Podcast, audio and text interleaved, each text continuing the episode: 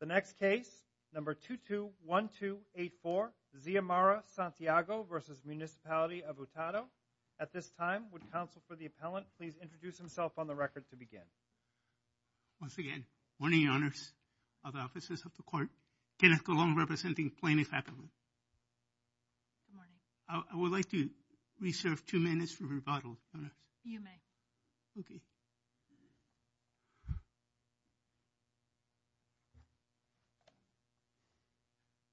I lay my trust before this court so justice will be served. Having said this statement, I'm aware that I have the burden to establish that the district court abused its discretion when they denied the preliminary injunction in this case. And I think I will comply with that standard. Plaintiff was dismissed from her job to a letter dated February 27, 2020. Her dismissal was effective in March 5, 2020. A few days later, in a radio interview in a local, and I say local from the town, WUPR station, the mayor said that the reason for which he dismissed plaintiff was because she was part of a group that carried the bags for Ernesto Irizarry. Ernesto Irizarry was the prior mayor. Counsel, why doesn't your client, assuming that there is merit to her lawsuit, why doesn't she have an adequate remedy at law for money damages? Because her expectation in employment was only for the duration of that one-year contract, which is easily reducible to a dollar figure. Well, the expectation is, in that sense is for purposes of the due process claim. However, this court has adjudicated that even transitory employees are entitled to a protection under the First Amendment. And that goes beyond the extent of the contract. And I make reference to the case of Gonzalez de Blasini versus Department of the Family. In other words, even if you have a transitory uh, appointment that is passed for one year, even if that one year elapses and you're not renewed because of political reasons, you have a cause of action under the First Amendment. And that's different from the from the due process claim. So I think that in that sense, the exposure for liability was even greater. Not only that, but this court has adjudicated that the violation of a constitutional right is irreparable harm. And that conclusion was reached by the district court to the to the the the the report and recommendation issued by the magistrate judge, which is the ground of this appeal. Because, of course, eventually the district court adopted the report of recommendation. But that's another story. And the court established that... That still doesn't answer why money damages wouldn't be sufficient as opposed to equitable injunctive relief. I'm saying, Your Honor, because in the case of Fortunio, and I'm sorry, there are several cases that says that the mere violation of not only due process, but of a First Amendment claim, It's it's irreparable harm. So if I can establish that there was a political discrimination claim, I can establish that it was irreparable harm and I'm entitled to a preliminary injunction. Not only to the money damages. I understand that usually the exposure is back pay, damages, you know, personal damages. But in this case, there was a violation of a First Amendment right. Excuse me, counsel, just so I understand how you responded to Judge Thompson's question. Are you acknowledging that with respect to the due process claim, your argument that the constitutional claim itself is the irreparable injury, that does not apply to the due process claim? Because it does seem to me that we have indicated there that where money damages would be available to address the injury, that the constitutional violation itself is not the injury. In the First Amendment, that's different.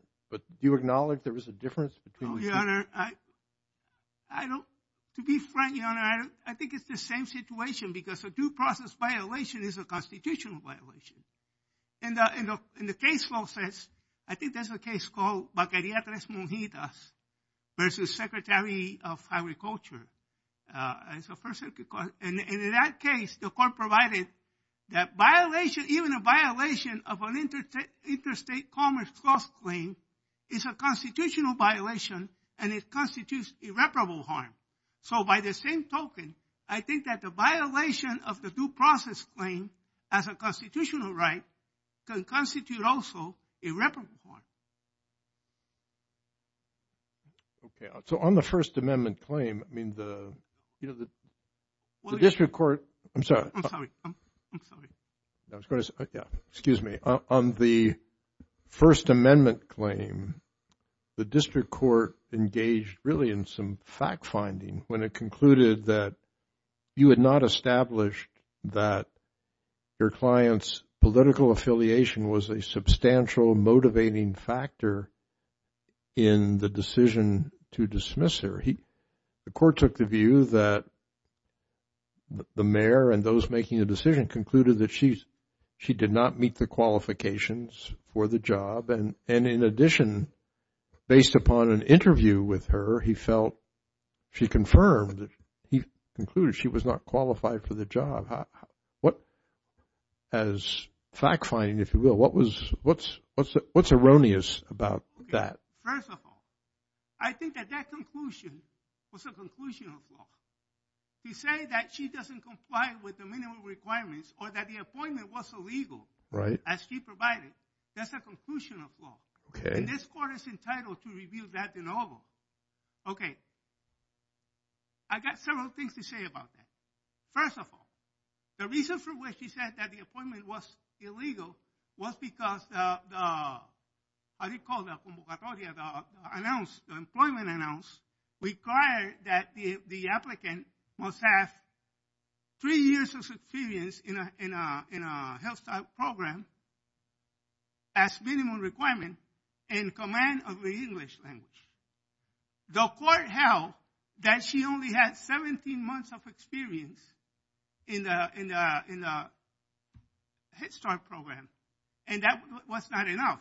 However, there was ample testimony from the, personal human resources officer of the, of the, of the Head Start program, where he explained that when she was interviewed by the parents committee, they took into consideration that she had six years directing the Department of Ornate and Landscaping and, and, uh, uh, Recycling, in which she had an opportunity to direct a whole program and, and including the supervision of 23 employees. And the court decided that that could be, I'm sorry, not the court, but the Paris committee that was the one that recommended her appointment decided that that was, you know, a substitution or, you know, a, a makeup of the, of the, of that requisite in particular. Besides, if you see the two contracts that were signed by the parties, one dated August, uh, July 30, that was effective in August, and the other one was uh, signed in December 30 and was effective in, in January 1st, 2021. There's a clause that says that the applicant complies with the requisite for the position.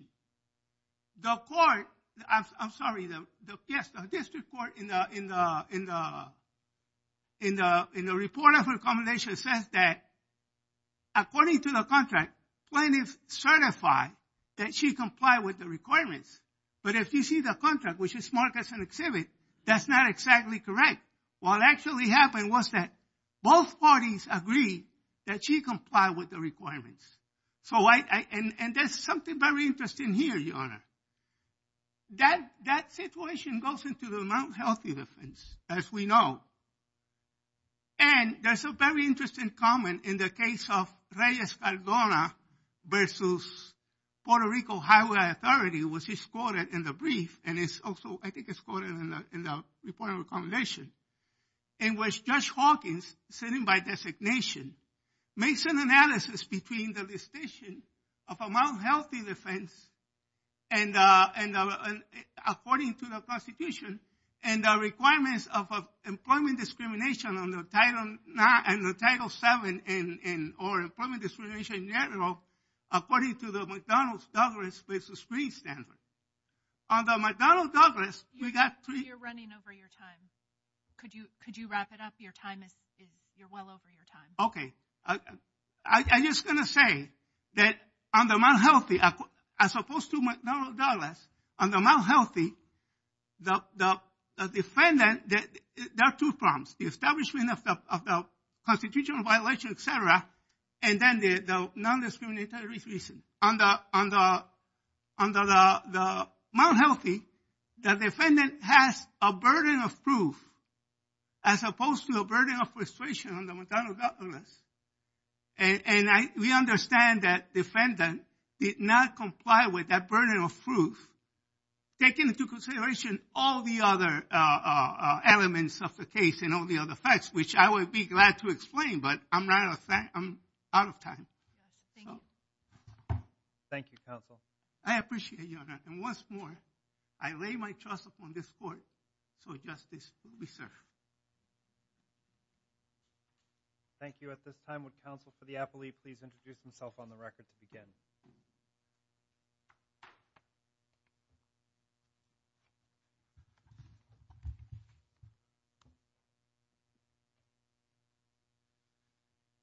Good morning, Your Honors. Uh, Eliezer Aldarondo on behalf of Appellant Municipality of Utuado. May it please the court. Uh, Your Honor, the district court did not abuse its discretion. The court conducted a very thorough factual analysis as to plaintiff's First Amendment political discrimination claim. The due process claim, the First Amendment discrimination claim is, in my view, plaintiff's stronger case before this court. Uh, as Judge Thompson pointed out, plaintiff held transitory employee employment and had not established irreparable injury. In the case we cited in page 16 of our brief, a case from this court, uh, town of West Newbury, uh, this court held that irreparable injury is an element of a uh, preliminary injunction involving due process. That is not the case, of course, in the case of First Amendment. But like I said, the district court engaged in a very thorough factual analysis. The court reviewed the party's submissions. Can I ask you this? Yes. Um, can you explain whether the termination here followed the usual protocols? And then related to that, was there a violation of Ordinance 29, which I think Ms. Santiago alleges? And if there was, does that change the outcome here or not? Your Honor, uh, in terms of protocols, the uh, municipality, uh, the mayor recommended the recommended decision of terminating plaintiffs uh, around early February 2021. That decision was submitted to the committee. Uh, in our view, it doesn't matter whether the municipality broke protocol or did not for purpose of a First Amendment claim unless causation is established. There's no evidence on the record that the breaking of protocol or anything along those lines responded to plaintiff's political affiliation. The record rather establishes, uh, I mean, new administration that comes in, there's certainly issues in this head start. Well, what about the comments he made on the radio? And uh, I understand that your position is that he was talking about a lot of people, but he called her by name. Yes, Your Honor. Uh, that is my understanding as well. The district court examined that interview. But he called her by name. There were different matters discussed in that interview. Uh, they discussed her termination and what the mayor said in that termination was precisely the reasons why he terminated her. That she was not, that she did not know or was not aware of basic aspects of the head start operation. The district court probed plaintiff. Well, let me ask you that because according to the record, there was a meeting in which employees of that agency, including the plaintiff here, were questioned. And the brief makes a big deal out of her being asked seven questions that she was unable to answer. Is there anything in the record that suggests that the questions that were presented to her would have been part of her duties as the deputy director? In other words, were the questions aligned with whatever her resume or job qualifications were? My understanding is that it is. Uh, the district court, my recollection is that made a point about that. Uh, her duties required her to substitute the director whenever necessary. And as a director of a Head Start program, at the very least, she should have known basic uh, operational matters. And the questions were actually directed about basic operational program matters. And she did not know the answers. And more importantly, the district court went far and beyond the causation uh, prong to even inquire as to the reasons for her termination, probe her on that, and made a ruling on the record that she failed to answer or respond to the most basic questions regarding the operation of the program. Uh, so that's even, and even if they weren't within the purview of her duties, then we still come back to the issue of causation. And whether her termination or whether that decision was made because of her political affiliation. And there's no evidence on the record that that were the case. This is not the case like other cases before the court. And I'll give it, there was temporal proximity. Uh, but there's not a case like other cases where there's mass layoffs, substitutions, uh, in terms of one political party comes in and substitutes everybody with members of their own affiliation. There were no political comments. There was nothing along those lines. Even that radio interview, when he speaks about her termination, Your Honor, he's referring, uh, uh, all he gives is the very reasons why, in his view, he terminated her. Uh, he does go on, like I said before, and discusses other matters. He makes some comments, like Brother Counsel said, about carrying the bags. But that's referring to municipal legislators, members of a political body. I mean and I mean, it was an all-encompassing interview. And the district court examined it and made a ruling about it. Not only was the district court's ruling thorough, but the district uh the magistrate judge, but the district court further reviewed the record de novo as a whole and adopted it. So again, the district court had four days of evidentiary hearings, heard testimony, probed plaintiffs, and not only found that there was no, that concession was lacking, but also found that uh, uh, there were valid reasons for her termination based on the answers she gave on the stand.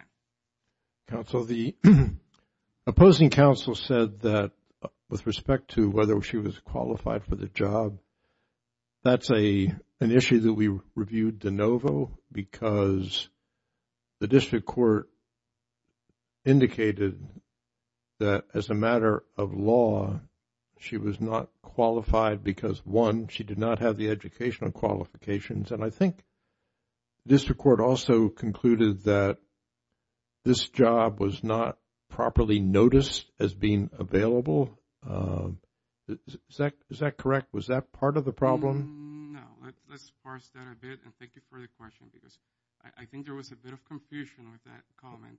Okay. First, this court, in my view, is in the same position. I mean, whether the employment is illegal or not is an issue of law that the court can very well review de novo. I agree with that. I also think that this court is in the very same position as the district court in determining whether uh, she complied with the stated uh, requirements of the job. It's a document. It's on the record. Uh, again, in my view, the relevant standard here factors in and requires deference on the district court in this regard. But I think it's fair to say that the court is in the very same position because all it requires is looking at a document and comparing whether, uh, and the evidence on the record, which is uncontested, and comparing whether she met those requirements. Uh, the determination of the district court was that she did not. Uh, in my view, that's relevant both for First Amendment and due process claims because it goes to the Mount Healthy and then it also goes as to whether the employment was, whether she had a property interest or did not. Uh, but again, the district court went, analyzed those points, held that she did not meet the requirements, uh, and I think it's uncontested that she did not meet those requirements. Uh, counsel is trying to make a distinction that was not raised in their objections to the report and recommendation in the court below Uh, to make a distinction that somehow, even though she did not meet the requirements because she was eventually hired, her failure to do so somehow, uh, that somehow excuses her failure to comply or meet the requirements because in the end she was hired. I mean, that's not the law. Uh, going back to the Kauffman case in 1988 from this court, employments that violate, I mean, appointments in violation of Puerto Rico law do not create a property interest. It has been established time and time again, and the fact of the matter is that uh, she did not comply with those job requirements. Now, how that affects her political discrimination case, it may go to the Mount Healthy, but again, before we get there, she has to establish causation. She did not. The district court found she did not. And even as to the Mount Healthy, what the district court found was that that was one of two factors that could have justified her dismissal or that justified her dismissal. The other factor was her failure to uh uh to to to to answer the questions of the meeting with the government, her lack of knowledge of basic Head Start operations, and again, she that was probed on the record, uncontested, and and for that reason, I don't think the determination based on the requirements somehow affects the due process, the First Amendment claim. If anything, it goes to the due process claim. If anything, uh, in our view, the district court got it right, and if for some reason it did not, that does not justify uh, reversing a preliminary injunction because like Judge Thompson asked, there's no irreparable injury here, which is a requirement of a preliminary injunction in the due process. Claim. Do you agree that that issue, the fact that money damages would address the injury, that applies only to the due process claim and not the First Amendment claim? Do you agree with that? Yes, sir. Okay. Thank you. Thank you, counsel. At this time, counsel for the appellant has a two-minute rebuttal. I'm going to go backwards. First of all, regarding the questions that the defendant alleged that she was lacking of knowledge in the meeting that took place in the municipality, the record shows that neither one of the people that answered question that were asked questions regarding the subjects of the Head Start program by the mayor and this person called Mena, Manuel Mena, none of them answered the questions properly. And regarding to plaintiff, what she says was that the answer to those questions were could be answered by the by the by the actual director of the department, Mr. Christian, I don't remember his last name, but it's in the record, and he was not around. And she said, I can ask him, and you can, and you can and you know, and I can bring you the information. The details I'm not going to discuss because I don't have time, but I could. Anyway, the thing is. But his response to that was that your client was expected to step into the shoes of the director in the event of his absence. Is that not supported by the? First of all, she was not a substitute. She was not appointed director. She was appointed deputy director. Second, at that time, the director was still there, only that he had a quarter with the mayor and he had to report under sick leave and eventually he resigned. So it's unfair, first of all, to require her to know as much as the director at that moment in particular. And second, it's far-fetched to claim that the reason for her dismissal was the lack of knowledge. If you see the letter dated February 27, first of all, no reason was given there. Second, no chance for a termination hearing was given. So I think that this Uh, uh, excuse that she did not, complain. she did she had no knowledge of the process or of the proceedings uh, and the health care program is a mere pretext. It was not it it was not considered, actually. Okay, and then going as to the the the cost relation, I ca I can explain since, you know, the cost relation, the political discrimination, the claims, the mayor in junior high school, the clobber that they had in August 2020 before the elections in which the mayor accused her that she was committing fraud and that she was in the list of federal government for investigating for fraud, which I understand that was false, but anyway. And then the comment regarding that she was carrying the bags to the mayor I- include other people. He answered in plural, but he answered that question in specific when the interviewer asked him about Xiomara. Yeah, also, just very quickly, but there was a testimonial hearing, covered several days. The district court judge heard your client testify, and based on his observation of her testimony, he developed concerns about her qualifications for the job, which echoed what he understood were the concerns of the of the mayor about her qualifications. So he that that is a factual determination, is it not? He, he felt, hearing her testimony, that the concerns about her qualifications for the job were justified. Did he not make that finding? First of all, it was not the judge, it was the magistrate, it was chief. Excuse it was me. Okay. magistrate Lopez. I understand. Second, the, the, the particular comment is that she noted some sort of lack of knowledge. I agree with that, that she said that. But that, was a fact, that was not a, fact ground to establish that she did not comply with the requisites of the position. The, factual ground or the legal ground was that she did not comply with the requisites in terms of experience in the health care program. So she may understand that the witness, you know, in her, in her, when she was, testifying, I don't know, she could be nervous, she could show some kind of co- confusion in general terms. From, but from that to, to conclude that that justify her dismissal is a far-fetched conclusion, Your Honor. And I respect the, the magistrate judge's perception in that case, but I understand that it was not enough. Thank you. Your time is up. Thank you. Thank you, counsel. That concludes argument in